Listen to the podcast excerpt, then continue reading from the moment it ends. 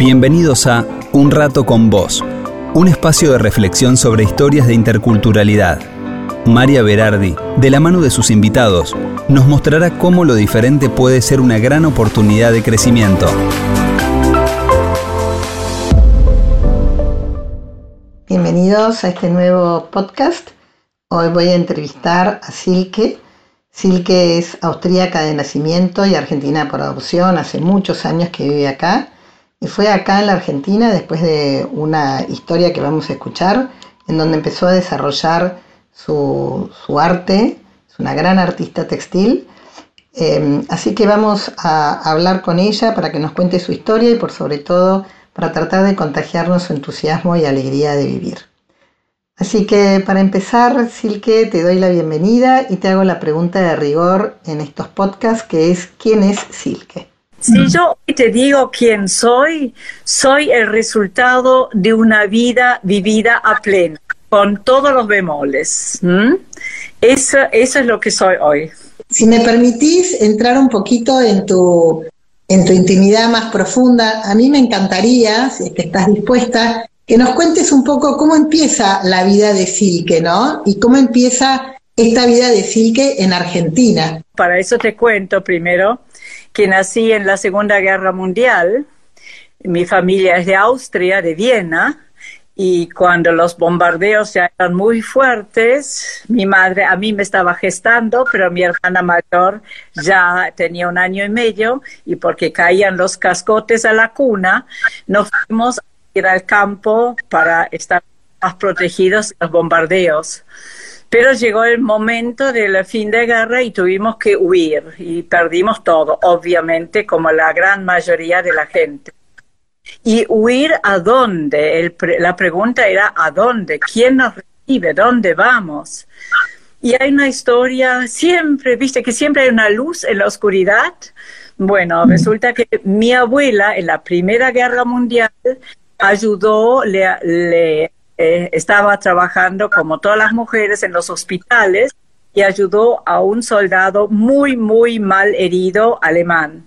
Y le dijo que cuando se salvó, dijo, el día que usted quiera algo, yo para usted hago todo. Y bueno, ella se comunicó con la persona que vivía en Alemania del Norte y nosotros salíamos, bueno, huimos, era invierno eh, 45, un frío infernal. Mi madre cuenta que nosotros somos los únicos sobrevivientes del lugar donde estábamos porque se quedaron congelados todos en la calle, en el camino.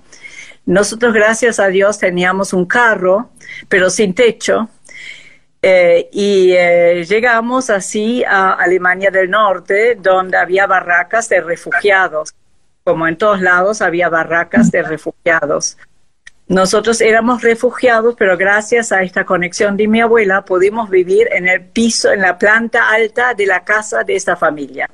Así que tuvimos por lo una independencia, una individualidad y no estábamos en el montón con todas las personas.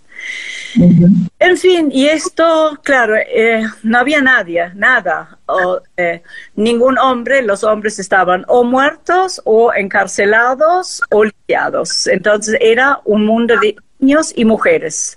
Y la mujer tuvo que remangarse para, que, para sobrevivir, para ir adelante.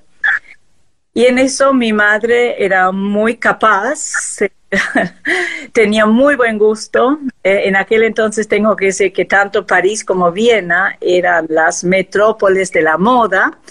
Y muy buen gusto empezó a diseñar preciosas camisas. ¿Te acordás de esas camisas de los años 50, 40 que usaban polleras amplias y unas preciosas camisas?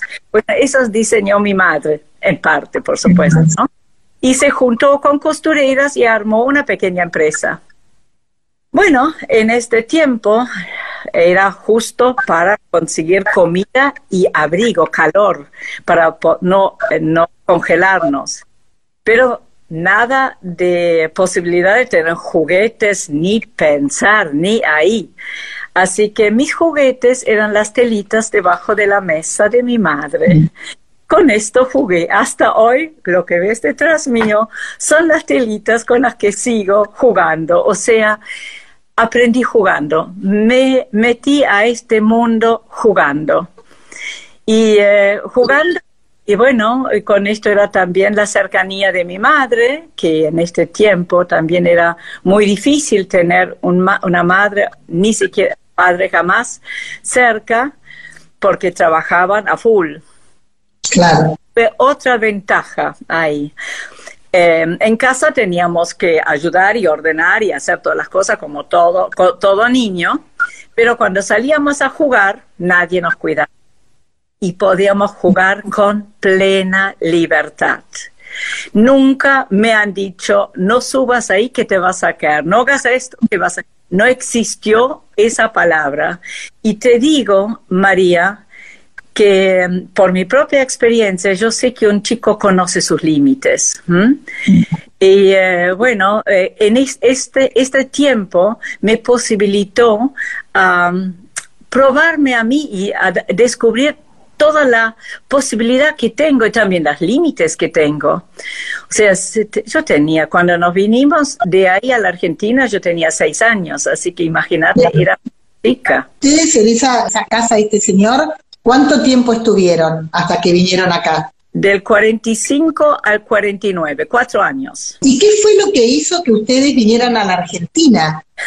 Porque había comida y no había frío. Te cuento que en la familia de mi mi madre, en la Primera Guerra Mundial, mi madre tenía tres hermanos varones y los tres murieron de hambre. Mm. Y eh, en la, después de la Segunda había exactamente el mismo hambre. Yo mm. recuerdo que primer, primer plato que pude comer hasta satisfacerme fue cuando subimos al barco Córdoba que nos llevaba a la Argentina. Nunca me voy a olvidar, había tres platos, entrada, plato principal y postre. No me lo olvido nunca. Fue la primera vez que pudimos comer hasta satisfacernos. Entonces era el pánico de que nos pase lo mismo que le pasó a los hermanos de mi madre. Y Argentina era el país del que todo el mundo hablaba, que primeramente no había tanto frío, porque la gente se quedaba congelada literalmente, y después había abundancia, mucha abundancia. Bueno, y acá estamos desde entonces. ¿Se vinieron tu mamá, vos y tu hermana, tu papá? Mi padre también, sí, ya mi padre ah, también. ¿Y recordás vos ese momento de la llegada a este país tan distinto? ¿Cómo fue eso? Era todo distinto, pero em, eh, era todo distinto, pero estábamos como acostumbrados a aceptar lo que hay. No estábamos eligiendo, no estábamos acostumbrados a poder elegir, sino lo, lo, que hay, siempre que uno sobrevivía, estaba bien. Y la verdad, te digo, Argentina no recibió como uno puede ser con los brazos abiertos. Si bien eh, vinimos sin idiomas, sin parientes, sin amigos, sin dinero, sin, eh, sin nada, pero em, eh, mi, mi, madre empezó a trabajar enseguida, puso una empresa, de, otra vez una empresa textil acá en la Argentina, empezó enseguida a trabajar. A mi padre le fue más difícil. Mis padres no tuvieron mejor idea al llegar que separarse. muy Pero era la decisión especialmente de mi madre. Nunca habían vivido. Ella me contó que desde que se casaron hasta que vinieron a la Argentina habían estado tres, juntando los días, tres meses juntos. O sea, nosotros conocíamos prácticamente a nuestro padre y eh, no, no había tampoco tiempo vivido. Mi madre había luchado sola todo y lógicamente cambió. Y mi padre con todo lo que pasó también cambió. Resulta que ya no se entendían más y lo que hicieron es separarse. A mi padre le costó mucho más empezar a tomar eh, piso acá para mi madre, que es muy emprendedora eh, y muy, muy flexible y muy creativa, en ese sentido fue más fácil. No quiere decir que trabajó muchísimo y luchó muchísimo. Pero te cuento que en este tiempo en Argentina, todo lo que todos los emprendimientos estaban bien recibidos. Todo lo que se iniciaba tenía futuro. Era un, lindo tiempo, en ese sentido fue un tiempo muy lindo. Ahora te cuento de mí. para acá, sin idioma, sin conocidos, sin amigos. Em, a mí eh, fue muy diferente la forma de jugar de los niños criados acá a nosotros. Fue muy cuidado. Yo no podía creer que las mamás... Que ponían límites. No, sí, no, es que acá las mamás las llevaban a los, los, hijos al colegio. Yo no podía creer, nosotros, mi hermana y yo, desde el primer día, el primer día mi madre nos llevó al colegio, teníamos 12 cuadras, el primer colegio, cambié, cambié cinco colegios. El primero tenía 12 cuadras, era la escuela Waldorf, que recién iniciaban acá en la Argentina había solamente tres grados, inferior, superior, segundo, y ahí terminó, no había más. Y éramos los tres grados con una profesora que en aquel entonces era noruega. Y bueno, y de, ahí más o menos andaba porque también hablaban en alemán, que fue una ayuda para nosotros. Y eh, curiosamente ahí ya hacíamos mucho manualidades, hacíamos telar, también hacíamos de todo. Y después a otro colegio, Adolfo Alcina, la mayoría de guardapolvo blanco, porque la forma de mis padres era, cuando uno se muda, manda a los chicos al colegio más cercano, como es en Europa. Aparte, tampoco no tenían posibilidad de mandarnos a un colegio particular, sencillamente. Y en esa época sí que tampoco era tan, no había tantos colegios particulares, ¿viste? Sí, era, era bastante común que la gente fuera a los colegios del Estado, así que... Y eran muy buenos, eran buenos. Seguro, la educación era muy buena. Sí, y eh, dio otra casualidad que después me aportó mucho a mí, que cuando llegamos aquí y justamente mis padres se separaron y mi madre empezó a trabajar a full, alguien tenía que cuidar a nosotros. En ese momento vino otra persona, también de, de, de Alemania, de Múnich vino, a la casa de nuestros vecinos, que tampoco no sabía dónde parar. Y era profesora de Bellas Artes. Entonces, mi madre la tomó para nosotros, para que haga eh, la casa y, con nosotros. Y eh, esa, eh, esa unión fue, para mí fue maravillosa. Fue la persona que me quiso incondicionalmente, que prácticamente me adoptó de hija que después se puso su, su taller cerca de casa. Yo todas las tardes, después del colegio, iba a su casa. O sea, me crié entre las telitas y el arte. Y eso me dio destino, ese destino que nosotros nos tocó. Y bueno, y después cambió otros colegios más hasta que, bueno, al final eh, bueno, uno termina el colegio, después me fui a estudiar a Viena, pero ese es otro capítulo. Te voy a contar un poco de mi primera, de mis primeros años acá. Para mí personalmente lo más difícil era el, idioma. No tengo facilidad para aprender idioma. Y eso me limitó mucho al principio a, armar eh, amistades con otros chicos de mi clase, porque no Exactamente, no los entendía. Eh, y em, eh, también había otro tema que nuestra forma de jugar era muy diferente. Yo me acuerdo que una vez una, compañera de clase me invitó a su comunión. Y claro, me parecieron los juegos que hacían muy aburriditos. Entonces yo me fui al primer piso de la casa, salí por la ventana y me subí al techo. Los padres estaban espantados. Nosotros nos trepábamos a todos los lugares, íbamos, veníamos, teníamos una, digamos, una autoseguridad de que lo que hago lo puedo hacer. Porque nunca nos dijeron, no hagas esto, no hagas esto. Siempre prueba y error. ¿Puedo? No puedo. Si puedo, adelante. Y esto... Mira, sí, que, qué interesante. Esto que contás, cómo fue abriendo un camino hacia la creatividad, ¿no? Porque vos sabías explorar, no solamente te animabas a treparte a los techos y andás a ver todas las cosas que habrás hecho, por ahí nos puedes contar algo más, pero todo eso te hizo abrir los ojos, ver tus límites, hasta dónde puedo, hasta dónde no puedo, ¿no?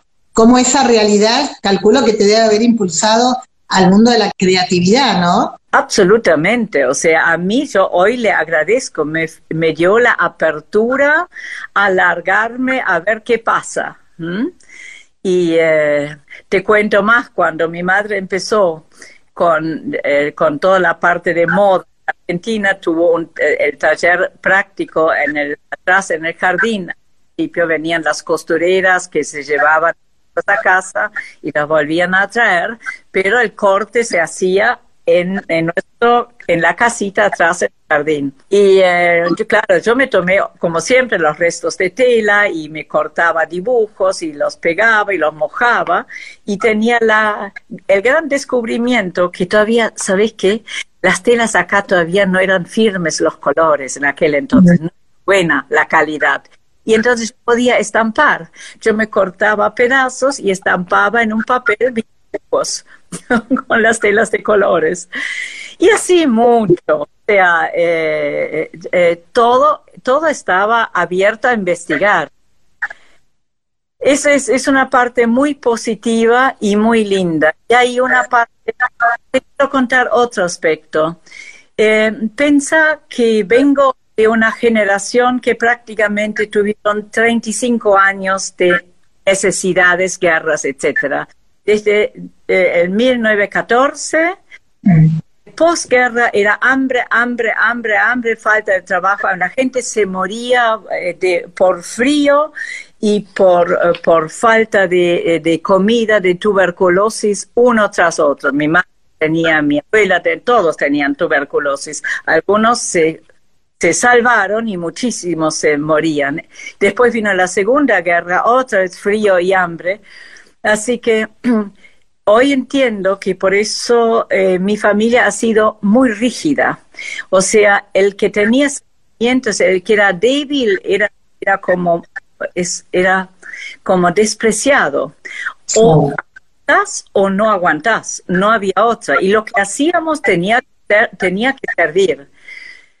Y bueno, y todo esto me dio al principio, digamos, una formación de mucha audacia, de mucha fortaleza, pero de poca sensibilidad interna. Y lo que recibimos en la Argentina eran familias cariñosas, familias que abrazaban, familias que comprendían. Mi madre siempre decía, acá lo que podemos aprender son cómo se llevan las familias. Nunca había visto tanto cariño y tanto amor en las familias como vio acá. Entonces, fíjate qué interesante, ¿no? Qué bien también sumar estos dos aspectos, porque uno se va enriqueciendo, uno va ampliando el horizonte, viendo otras posibilidades, integrando otras formas, aprendiendo nuevas formas de ser. Yo te escucho este, contar estas diferencias culturales que, a ustedes los ayudaron a integrarse, los destinos que la vida nos lleva no son casuales, ¿no? Vos aparentemente necesitabas esta parte sensible y la Argentina te la dio, ¿no? Cada uno me parece que el destino le, le trae algo que necesita para integrarse, ¿no? Y contame, Sil, ¿Cómo fue tu, tu, despertar a la creatividad? Ya un poco nos has contado este, este, aprendizaje natural que tuviste, pero ¿cómo fue ese, ese darte cuenta que era por ahí que iba tu, que, que era tu elemento, que, que iba por ahí tu vida? ¿Cuándo fue? ¿Tomaste conciencia o se fue dando? Bueno, te digo, para mí siempre fue claro que quería ir a lo artístico, a lo creativo, a lo artístico visual. la palabra evidentemente no es mi fuerte, pero lo visual sí. Y em, cuando llegué a la edad de tomar ya una más decisión, mis padres me aconsejaron que aparte del, del, rumbo del arte plástico, que tome un rumbo también más, em, eh, con más salida laboral, porque pasara lo que les pasó a ellos, quizás si uno no tiene el éxito como artista plástica, no puede vivir de esto. Entonces ahí me fui a Viena a estudiar diseño textil, viví en la casa de mis abuelos. Y otra vez había, Viena es un montón de cultura, música, mm. teatro, exposición. O sea, realmente es una panzada de cultura. No existe familia que no tenga un abono de concierto, de ópera, o sea, todos. Los lunes cuando nos encontrábamos en la universidad, la charla era ¿qué escuchaste? ¿Qué viste? etcétera. Aparte del del entorno y salir a la naturaleza, tuve una muy buena, me hice muy amiga de una compañera de clase ahí, y tuve, tuve mi noviecita austríaco que me llevó a la montaña, que, o sea, toda esa parte divina. Y, eh, y después cuando regresé a la Argentina, sí, empecé a trabajar en diseño, en moda, primeramente también en la empresa de mi madre, que después deshizo de la empresa y trabajé en otras empresas. Pero sabes qué, yo sentí que eso me limitaba. O sea, yo lo podía hacer, sí, y me gustó mucho, pero yo sentía dentro que quería otra cosa, que quería expresar otra cosa, algo diferente, algo más mío, que no estaba, que no estuviese supeditado a una moda. Y empecé con mis primeras pequeñas tapices hechos en batik. Te cuento que pintar, dibujo y pintura hice siempre, nunca, nunca lo dejé siempre seguí con clases, siempre me seguí preparando, o sea, eso era una, una fija. Pero eh, ahí empecé a integrar más ya las telas a mi expresión artística. Primero muy tenue, con solamente pasando eh, paisajes o composiciones al batik. Y yo sabía que quería otra cosa más. Sabía que sentía dentro que era, era Así bueno, y poco a poco viendo también algo de las artistas eh, polacas y eh, checoslovacas que en ese momento empezó a emerger, el, o sea, empezamos a ver, en aquel entonces eran diapositivos, ni siquiera libros, nada, diapositivos, y me di cuenta que era esto, eso es lo que yo quería. Y fíjate qué interesante, después cuando realmente lo pasé difícil, me separé y tuve que mantener eh, mi, familia sola y em, pude mantenerla con el arte textil y no con el diseño textil. yo daba clases, me encantaba dar clases y eh, realmente yo digo, Muchas veces di charlas para adolescentes en el colegio, ¿no? ¿Qué pasa con las profesiones creativas, artísticas? ¿Tienen futuro? Y eh, María, mira, yo te digo lo siguiente, cuando uno hace algo con pasión, con totalmente convencimiento, siempre vas a ser mejor como que alguien que hace algo que estudió y lo cumple justito. Porque toda tu tiempo libre lo vas a dedicar a eso. Tu cabeza, tu corazón está en eso. Entonces, obviamente que vas a ser mejor que el que tiene un estudio o una preparación y cumple con su horario, tira el lápiz y va a la casa y vive su vida particular. Yo en aquel entonces decía lo siguiente. Hay dos maneras de vivir. Una es trabajar en una profesión, de ganar muy bien y esperar todo el año las vacaciones para hacer lo que uno quiere. Y la otra es hacer todo el año lo que uno quiere y no tener plata para vacaciones. Esos son las Muy buena la filosofía, la tomo, la tomo. Y así fue muy, que me dediqué totalmente a este camino. te quiero decir lo siguiente, yo con este camino del arte plástico me empecé a descubrir.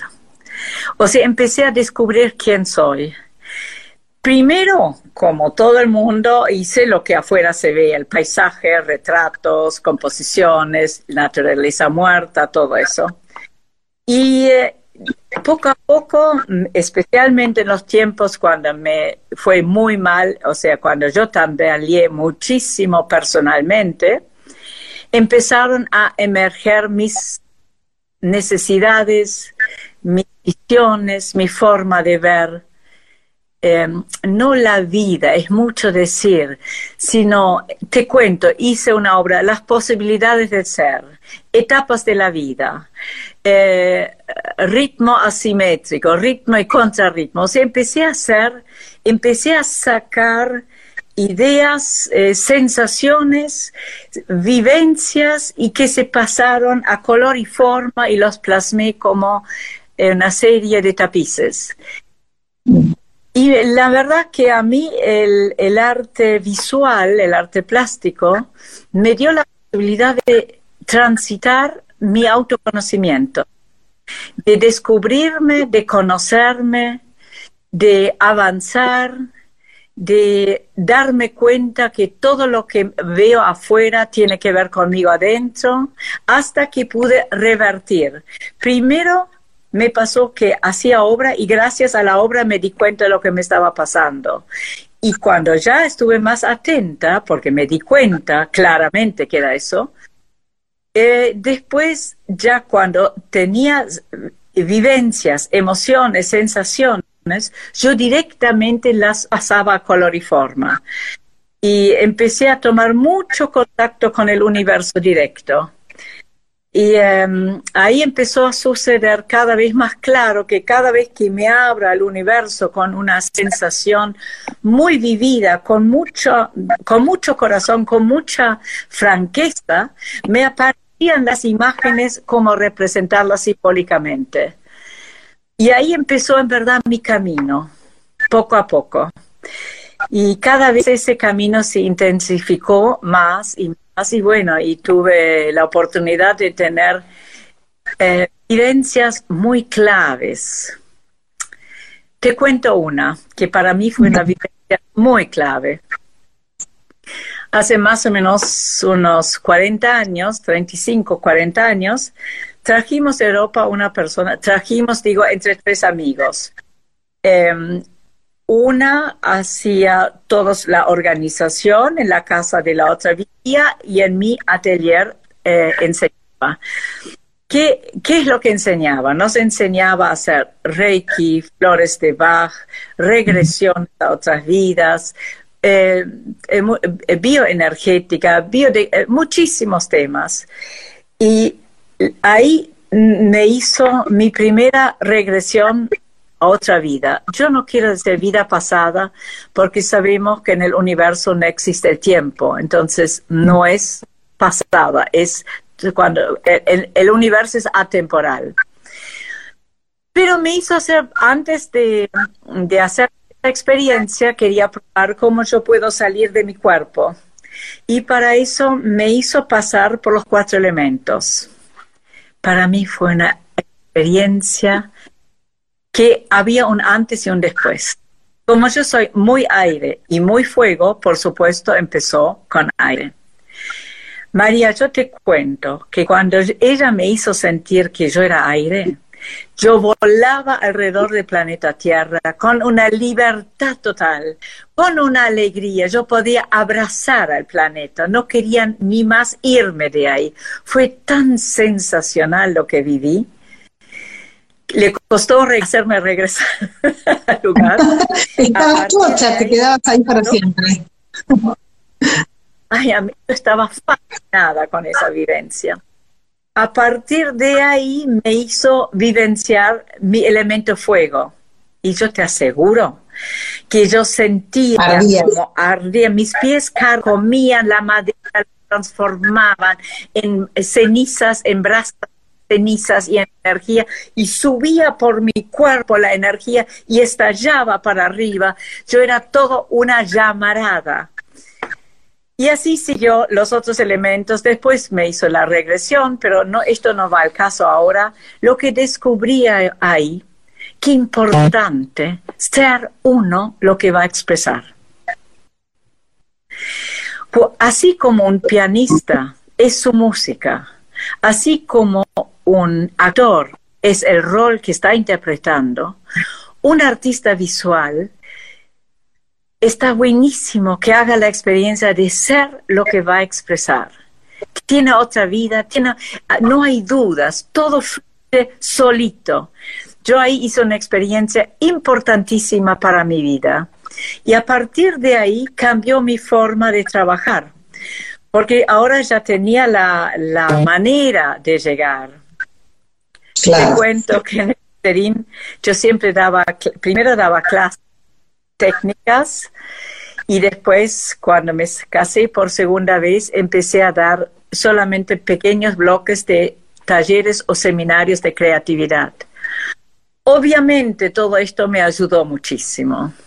Y mm. lo que muchísimo me ayudó fueron las charlas con mis colegas, ya sea de la parte visual o tengo varios amigos en la parte poética, en la poesía, y me doy cuenta que la creatividad siempre tiene los las mismas libertades y las mismas conexiones. Solamente a veces cambia el vocabulario, pero la sensación, lo que sucede dentro nuestro es igual en todo el mundo, es similar en todo el mundo y en todas las personas. Cada uno lo vive a través de su em, infraestructura de pasarlo a verbo, pasarlo a color, pasarlo a música, pasarlo a, película o lo que sea. Eh, obviamente eso es individual, pero el fenómeno de lo que pasa es una maravilla. Sabes que te escucho, Silke, y me emociona, la verdad que me emociona este, desde que te conocí, cada, cada cosa que decís este, es de una profundidad eh, tan enorme. Y escuchándote y viendo toda tu obra, ¿no te maravillás cuando ves los resultados de lo que haces? ¿No te da la sensación que hubo una mano que te hizo cortar la tijera de una manera, pintar el dibujito de otra y que vos pusiste el cuerpo, pero esa es la sensación que a mí me da eh, el, estar en contacto con, con el elemento más, con, con quién somos profundamente, ¿no? El, con, esa creatividad que, creo que es algo que nos supera, ¿no? Que va más allá de uno mismo, ¿no? Yo pienso o percibo o tengo la certeza que en el universo todas las ideas ya están y buscan el canal para bajarlas para que alguien las manifieste en color y forma o en música o en teatro. O sea, yo creo que nosotros como seres humanos, ya que estamos erguidos, somos antenas al universo y si nos abrimos podemos enviar y recibir. La misma manera como cuando vos prendes una tele, sintonizas con un canal o con otro canal o con otro canal, de la misma manera, según nuestra emoción del momento, nuestra, nuestro tema que estamos elaborando, trabajando, viviendo, como lo quieras decir, hace conexión con esto arriba. Y mi trabajo es pasarlo a materia. Porque cuando me viene la idea del universo, pues hay que no la puedo ni tocar, nada tiene que ser tal cual. Y yo soy el realizador, lo más fiel posible de lo que me vino como imagen. Em, cuando yo me invento con mi profesionalismo, yo puedo inventarme una imagen de cualquier tema, pero la dibujo, la pulo, la corrijo, la rehago y por ahí después la largo y la voy corrigiendo.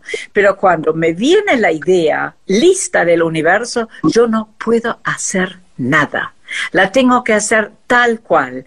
Y hay un tema más. Cuando estoy trabajando en esas obras donde recibí la imagen, Em, hay una hay una vibración diferente, hay una vibración de mucho entusiasmo, de mucha conexión. Y durante el trabajo yo percibo ese entusiasmo, es lo que vos acabas de decir, es eso, es eso. Y es una maravilla vivirlo, ¿no te parece?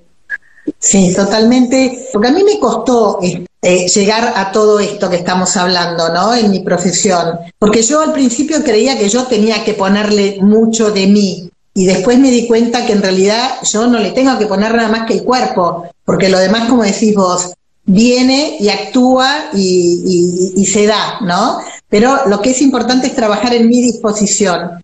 ¿Tenés una, una rutina para esta disponibilidad de, tu cuerpo a, a lo que el universo te manda? Te cuento, yo de chica, hasta los 6, 8 años más o menos, yo veía otra realidad. Yo veía gnomos, veía hadas, veía almas, veía, me asustaba mucho, veía personas que habían muerto. Las otras, eh, los gnomos y las hadas no me asustaban nada, me encantaban. Después lo perdí. Eh, y eh, de alguna manera tenía siempre la conexión.